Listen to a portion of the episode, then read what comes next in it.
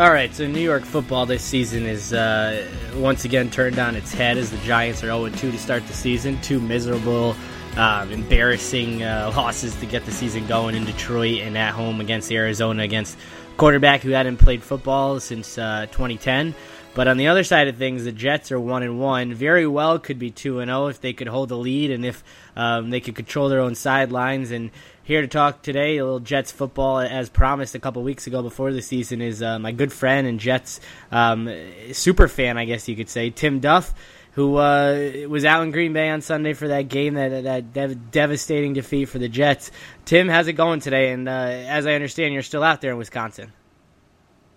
Uh, yeah, uh, I- I'm doing all right. You know, it was a it was a tough one. Um, but uh, yeah, I, I just decided I can't bring myself to go back to New York yet. It just it just hurts so much.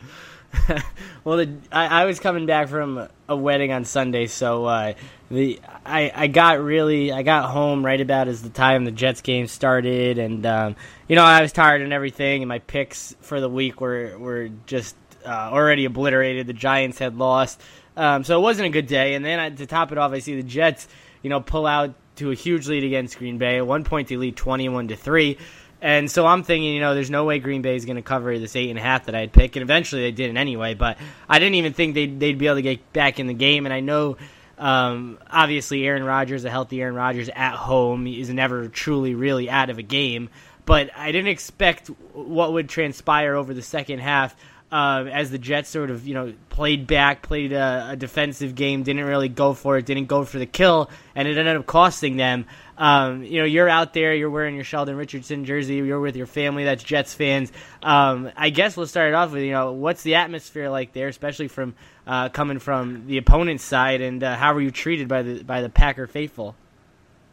Well, uh, yeah, thanks for asking this question first. We could start with uh, more, some of the positive aspects of the day. Uh, I will say any football fan should go out to uh, Lambeau for a football game. Um, I, my girlfriend is is from Milwaukee and grew up, uh, you know, there, and her mother actually has season tickets, so she was kind enough to host a tailgate for four Jet fans uh, and we got the real Wisconsin tailgate. Uh, I mean, it's crazy. They're they're basically tailgating in their own backyards and their driveways. The, you know, the back of True Value hardware stores, and the stadium is you know a hundred yards away from you. It's a really just a very different but very very cool uh, vibe out there, and you know, you go into Lambeau and it's like going to one of the classic ballparks, like a Wrigley Field or Fenway Park. It just has just just this great essence about it. So, in that regard, it, it's a wonderful place to go and see a football game. The fans, you know, were great. Uh, there was obviously a lot of uh, you know good playful ribbing going back and forth, but as someone who was at uh, Gillette Stadium a couple years ago for a devastating Jets loss. Uh, as you know, all these you know Boston fans are as bad as they can get, and uh, I, I will say the Green Bay fans were were uh, very nice. Even when they came back and won, they could have they could have been a lot worse to us. Uh, but they saw you know the tears you know flowing down my cheeks, so they they they cut me a little bit of slack actually. well we talked uh, a couple weeks ago, right before the season started, and and you had mentioned you were going out there, so we said we'd talk again. And you were really optimistic. I mean, you're always optimistic about the Jets and um, what any season will entail for them. But you were expe- especially optimistic when we talked about the gauntlet here with Green Bay, Chicago, Detroit, San Diego, Denver, and New England. Um, and you know, we classified it as a six week gauntlet, and now it looks like it might even be a seven week um, with that seventh week coming against Buffalo if they could keep up, keep up their hot start. Uh, and you know, you were you were optimistic going into Green Bay. You thought the Jets had a chance. I didn't think they had a chance. I thought the Packers would cover easily, especially considering they had uh, been embarrassed um, at the hands of the Seahawks on opening night for the league, and and the Jets stuck around, and they not only stuck around, but they got off to a huge start um, very early on in this game, and uh, you know it just seemed like they, they could probably pull away, and they never did. And at fourteen nothing, I mean, you're sitting in Lambeau Field, you must have been going nuts. Uh, yeah, I was. I mean, the roller coaster ride of, of Jet fandom was really in full effect. Uh, I mean, look, that game was a microcosm of every season and every crazy game as a Jets fan. I mean, this, is up there with uh, the butt fumble and the fake spike and uh, the two missed field goals in the playoffs against the. I mean, it's it's right along there. Uh, you know, when they were up twenty-one-three, and I'm seeing, you know, the line just dominate, causing fumbles, and Geno and Decker are lighting it up, and they're running the ball, and Aaron Rodgers can do anything. I was like, you know, I'm a first quarter. I'm thinking, all right, we're going to the Super Bowl. You know, that's going through my head. I'm jumping up and down. I'm screaming. I'm going great. But at the same time, uh, as soon as they scored that touchdown going into the half, I knew the Jets were going to lose this game. While I am a very optimistic person going into almost every football game, I did remember that inherent pessimism that I do have during the course of the game when you just know that based on what is happening and how the football gods are with the Jets, that it's going to turn sour. And when that when they scored that touchdown before the half, I was like, this is not good. This is not good. And then, yeah, well, uh, go on. Uh, what, what do you got next for me? well, you're right. They, things didn't go in. It's 21-16, the Jets at half, um, and the Packers come out and, and take the lead on, on, a touchdown and then convert the two-point conversion to go ahead 24-21. Um, so you were right. You did get that feel, which is you certainly can feel, and it's not you know just something um, people can see at home when you know you're watching on your couch, but um, especially on the road, especially you know when you're watching your team on the road, which uh, a lot of times I watch the Yankees in Fenway Park, and you know when things are about to to head the other way, and uh, there's nothing really you can do about it. That's just how it's going to be. But the Jets do come back, and, and they tie the game on the Nick Folk uh, field goal near the end of the third quarter there. So I mean, you had to be you know sort of uh, thinking that you might get some momentum back when they tie the game. Sure. I mean, I'm never going to share that inherent pessimism. Uh, and of course, was excited and, and saw we had a chance. And yeah, I'm rooting, I'm cheering, I'm getting excited. But it was also a very frustrating second half to watch. So, granted, they were getting enough done to keep it interesting. Uh, I think just by going immediately back to such a conservative game plan where they were doing some really interesting play calling and formations in the you know first half. I was just getting so frustrated, even when they were doing enough to keep it close. With every first down, they run the ball, and guess what? Green Bay knows they're going to run the ball, and they lose yards or get a yard. It's like take a shot downfield on first down. I mean, Geno, I think, is actually playing relatively well, minus the turnover problem that is still going on. And you, know, you can even argue some of these turnovers weren't helped by other positions. But, uh, you know, I wish they stayed aggressive and just put the game away instead of going into the famous jet, no matter who the coordinator is, prevent offense that they did that whole second half. Well, they had a chance there, and obviously the probably the most controversial play of the week. Um, they, they they score a touchdown. It gets called back for a timeout that was called, and from the TV, I mean, we can all see Rex saying, "I didn't call it." They're showing a million replays. They're showing what they have at least of the Jet sideline, which was sort of cut off by the top of the screen because um, I guess they they weren't you know there was no camera angle there because there there's no reason really to be, and you could see Week sort of running up and down the sideline, um, at least saying for someone to call timeout, trying to get someone to call it, and, and the ref acknowledges it, not knowing who's, who calls it. Um, I guess you know to really break this down, we'll start at the beginning and when the Jets scored a touchdown there, I can only imagine the emotions they're going through you because at that time you don't know that they called a timeout. I mean, no one at home even does until that point. Um, so what happens when the Jets score and then all of a sudden you know you, you see the refs trying to huddle and, and say that's not going to count? Well, you know, we jump up and it's just silent everywhere around us. Everyone's sitting there and we are jumping up and down, screaming, high fiving, high fiving, going nuts, and then all of a sudden it's just a complete it just completely flips on its head. And I see everyone else. I before I even realize what happened, I see all the Green Bay fans get up and start screaming and jumping. And I'm like, what the hell is going on? What what happened? And then you know, someone says to me, "Oh, it was a timeout. It doesn't count." And I mean, that's where you should should have had a camera on me. I pretty much just sank down, head in hand, just and you know, it was basically like, of course, of course, that's what happened. And at that point when while I thought we were going to lose going into the half, I knew there was no way we were going to win after that. That I I knew. Even when they converted on the fourth down after, I was like, this game is over. This is it. This is terrible. And like, of course, of course, of course, of course. But you know what? That's also an inherent problem that exists with the Jets. And again, this has been an issue that's happened with other coaches too. It's just I, I don't know what it is.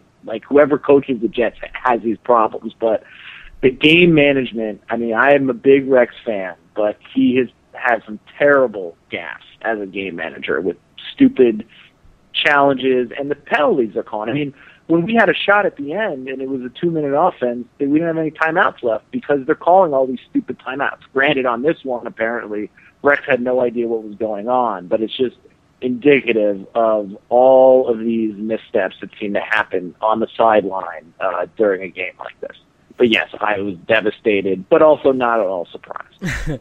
well, like you said, I mean, I guess it's it's Rex's responsibility since he's the head coach. He controls the sideline, so no one else should be uh, calling the timeout. But as the game, you know, uh, was unfolding there, uh, Mike Carey, um, the former NFL ref, who's now you know doing games on television, says how no one can call timeout on the sideline except for the head coach, and it was clear that Rex never called it. But at the same time, you know, the ref's watching the play. He doesn't know who's saying it, but he has to grant it if he hears it come from the sideline. So um, it, it's it's sort of uh, I I don't know I don't even know how to to really explain it. I mean, I guess the ref did the right thing by granting the timeout, even though the head coach didn't say it. I mean, there's no one they employ from the NFL to, to watch to make sure who calls it, to make sure it's not a player or a water boy or the offensive coordinator that calls it. So, from your standpoint, I mean, I, I know here in New York, you've been in Wisconsin all week, but Jets fans are sort of up in arms that this was that the timeout was was granted and was allowed to go through since the rule book clearly states that only the head coach can call it.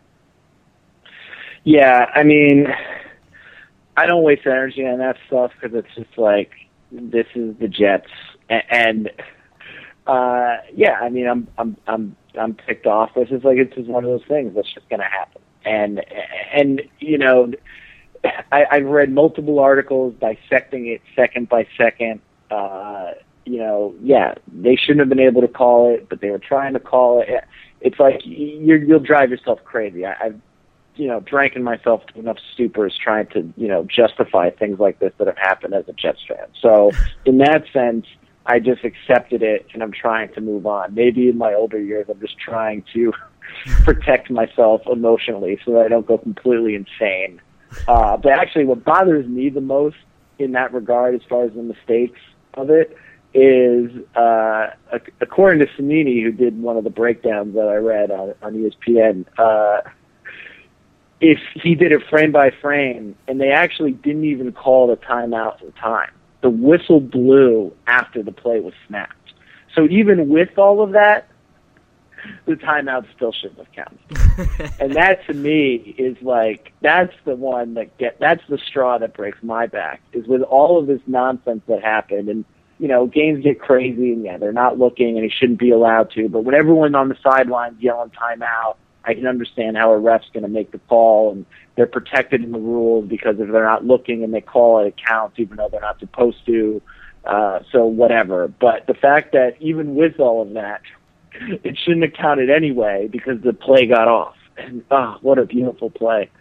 Uh, you, Neil, you're really you're you're just bringing this all back. I've tried to shut it out of my mind the last four days. And, well, and I don't think you should be that I'm, upset. I'm feeling it again. I don't think you should be that upset because I mean you look at the Jets in, in week one, and, and a win's a win. They get a win. It wasn't the best, you know, win over a bad Raiders team with a rookie quarterback, and you think that um, the Jets would have been able to do more against the Raiders. But they go into Green Bay as eight and a half point underdogs. They have the game wrapped up, and then like New York football teams do, like the Giants do, like the Jets do, they give it away and they don't hang on. But you know, at one point in that game, you said you thought the Jets were capable of going to the Super Bowl, and whether or not the Packers are as good as everyone makes them out to be, uh, that's a tall task to go into Lambeau, their season opener at home, uh, and, and, you know to at least stay in the game long enough that it, it should have most likely gone to overtime. And uh, so I think you have to feel good about the Jets after what you've seen these two weeks, even if they did lose the first game of this uh, supposed gauntlet here.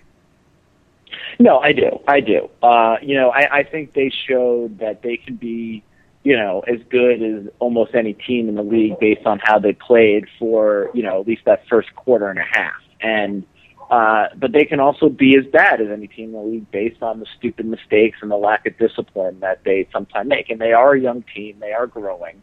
Um, and I do look at it as you know it does seem like there is a core of talent that is starting to gel at certain points, and Geno is playing better, and that you know you're going to go the way your quarterback goes uh, a lot of times in this league. So you know I'd rather be in that situation than not have enough talent and not have stuff working because the discipline and the penalties and the turnovers and things like that are, are easier to fix within a season than you know a ton of problems uh, with your personnel. Granted, we are in trouble in the secondary, um, but I still have hope that that is going to improve as well going forward. Well, they return home this week, Monday Night Football against the Bears to uh, continue this three-game, uh, three consecutive week uh, streak here against the NFC North with Green Bay, Chicago, and Detroit. Um, I'm I'm guessing you'll be back here by then. You'll be at MetLife on Monday night. I will be at that game. I get back Sunday night. Um, it's the day before my birthday. I'm going to the to the Bears game uh, with a buddy of mine, uh, and I have to wear the I have to wear a Packers jersey because I lost the bet. Uh, so that's going to be a little painful. Uh, but I will be there. So if you see someone in a Bart Starr jersey uh, on TV. That'll that'll be me. But uh, I feel good about that game. Actually, I think it's a good matchup. The Jets played well on Monday night uh, lately. Uh, I think they're they're going to be really ticked off after this loss, and, and if they can pull off a win here and go two and one, I'll be a very happy Jets fan. well, as part of that bet, do you at least get to wear like a Jets hat or something to show people you're not insane, or is everyone going to be like you're going to be that guy that's just wearing a, a team a jersey of a team that's not even playing to the game? Well, I'll make sure I'm going to tell everyone around me I lost it, but I will have my Jets hat on. I'll probably have a you know a sweatshirt with me just in case anyone you know starts shit with me. The last thing I would want as a Jets fan is to get my ass kicked by a fellow Jets fan for wearing another team's jersey.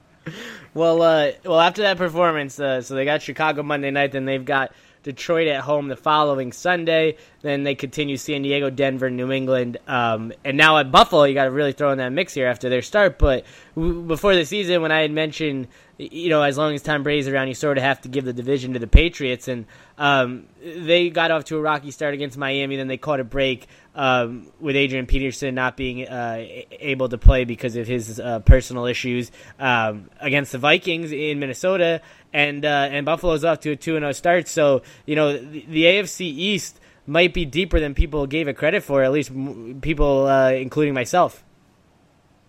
Yeah, absolutely. Again, since I've been at every game on Sunday, I haven't been able to watch a lot of other football, uh, you know, on Sundays. But uh, yeah, Buffalo's been surprisingly good. You know, Miami is okay, and, and the Patriots. You know, I love it because everyone's saying that the Patriots is going to be like the best team Bill Belichick ever had, and you know, with Darrelle Revis and uh, blah, blah, blah, blah, blah. So I'm happy that they're struggling, and, and I don't think they're as dominant as they used to be. And, um, you know, I think, yeah, it, it shows the Jets have a shot, and especially if, you know, these AFC teams can beat each other up a little bit, like Miami beating the Patriots, it, it helps our chances uh, a bit. And yeah, it's cool because it kind of feels like the olden days of the AFC East when it used to be one of the toughest divisions in the league, you know, before the Brady dominance and it was kind of a rotating door of any one of those you know four teams could you know would win the division from from any given year so uh i i you know i'll take anything over the patriots dominating the division even if the bills win I, i'll be happier than uh than i would be uh if if the pats you know won another 13 games this year Well, uh, coming up here with the gauntlet, uh, you know, we'll have to continue to talk, continue the podcast. Um, as I see this right now, I mean that that that time around when they go back, uh, they go the West Coast or San Diego, then they've got Denver, and then at New England on Thursday night football. Uh, maybe we'll talk somewhere around there, right at, right at the beginning of October, or maybe we'll talk before that if if for some reason. Um, you know they, they can't make it to the beginning of this gauntlet and things start to go south. Um, maybe I'll have to, to give you a call around then. Oh, I'm I'm sure you'll be there uh, waiting for me uh, if that's to happen. I won't hear if they win their next you know five games. I won't hear from you again probably for the rest of the season. But uh, uh, so if that's the case, hopefully I don't talk to you before that. All right, Tim. Well, thanks for your time and. Uh, you know, good luck wearing that Bart Starr jersey on, on Monday night, and uh, you know, an early happy birthday, and maybe the Jets will get you a win against the Bears. All right, I hope so. Thanks, man. I'll talk to you soon.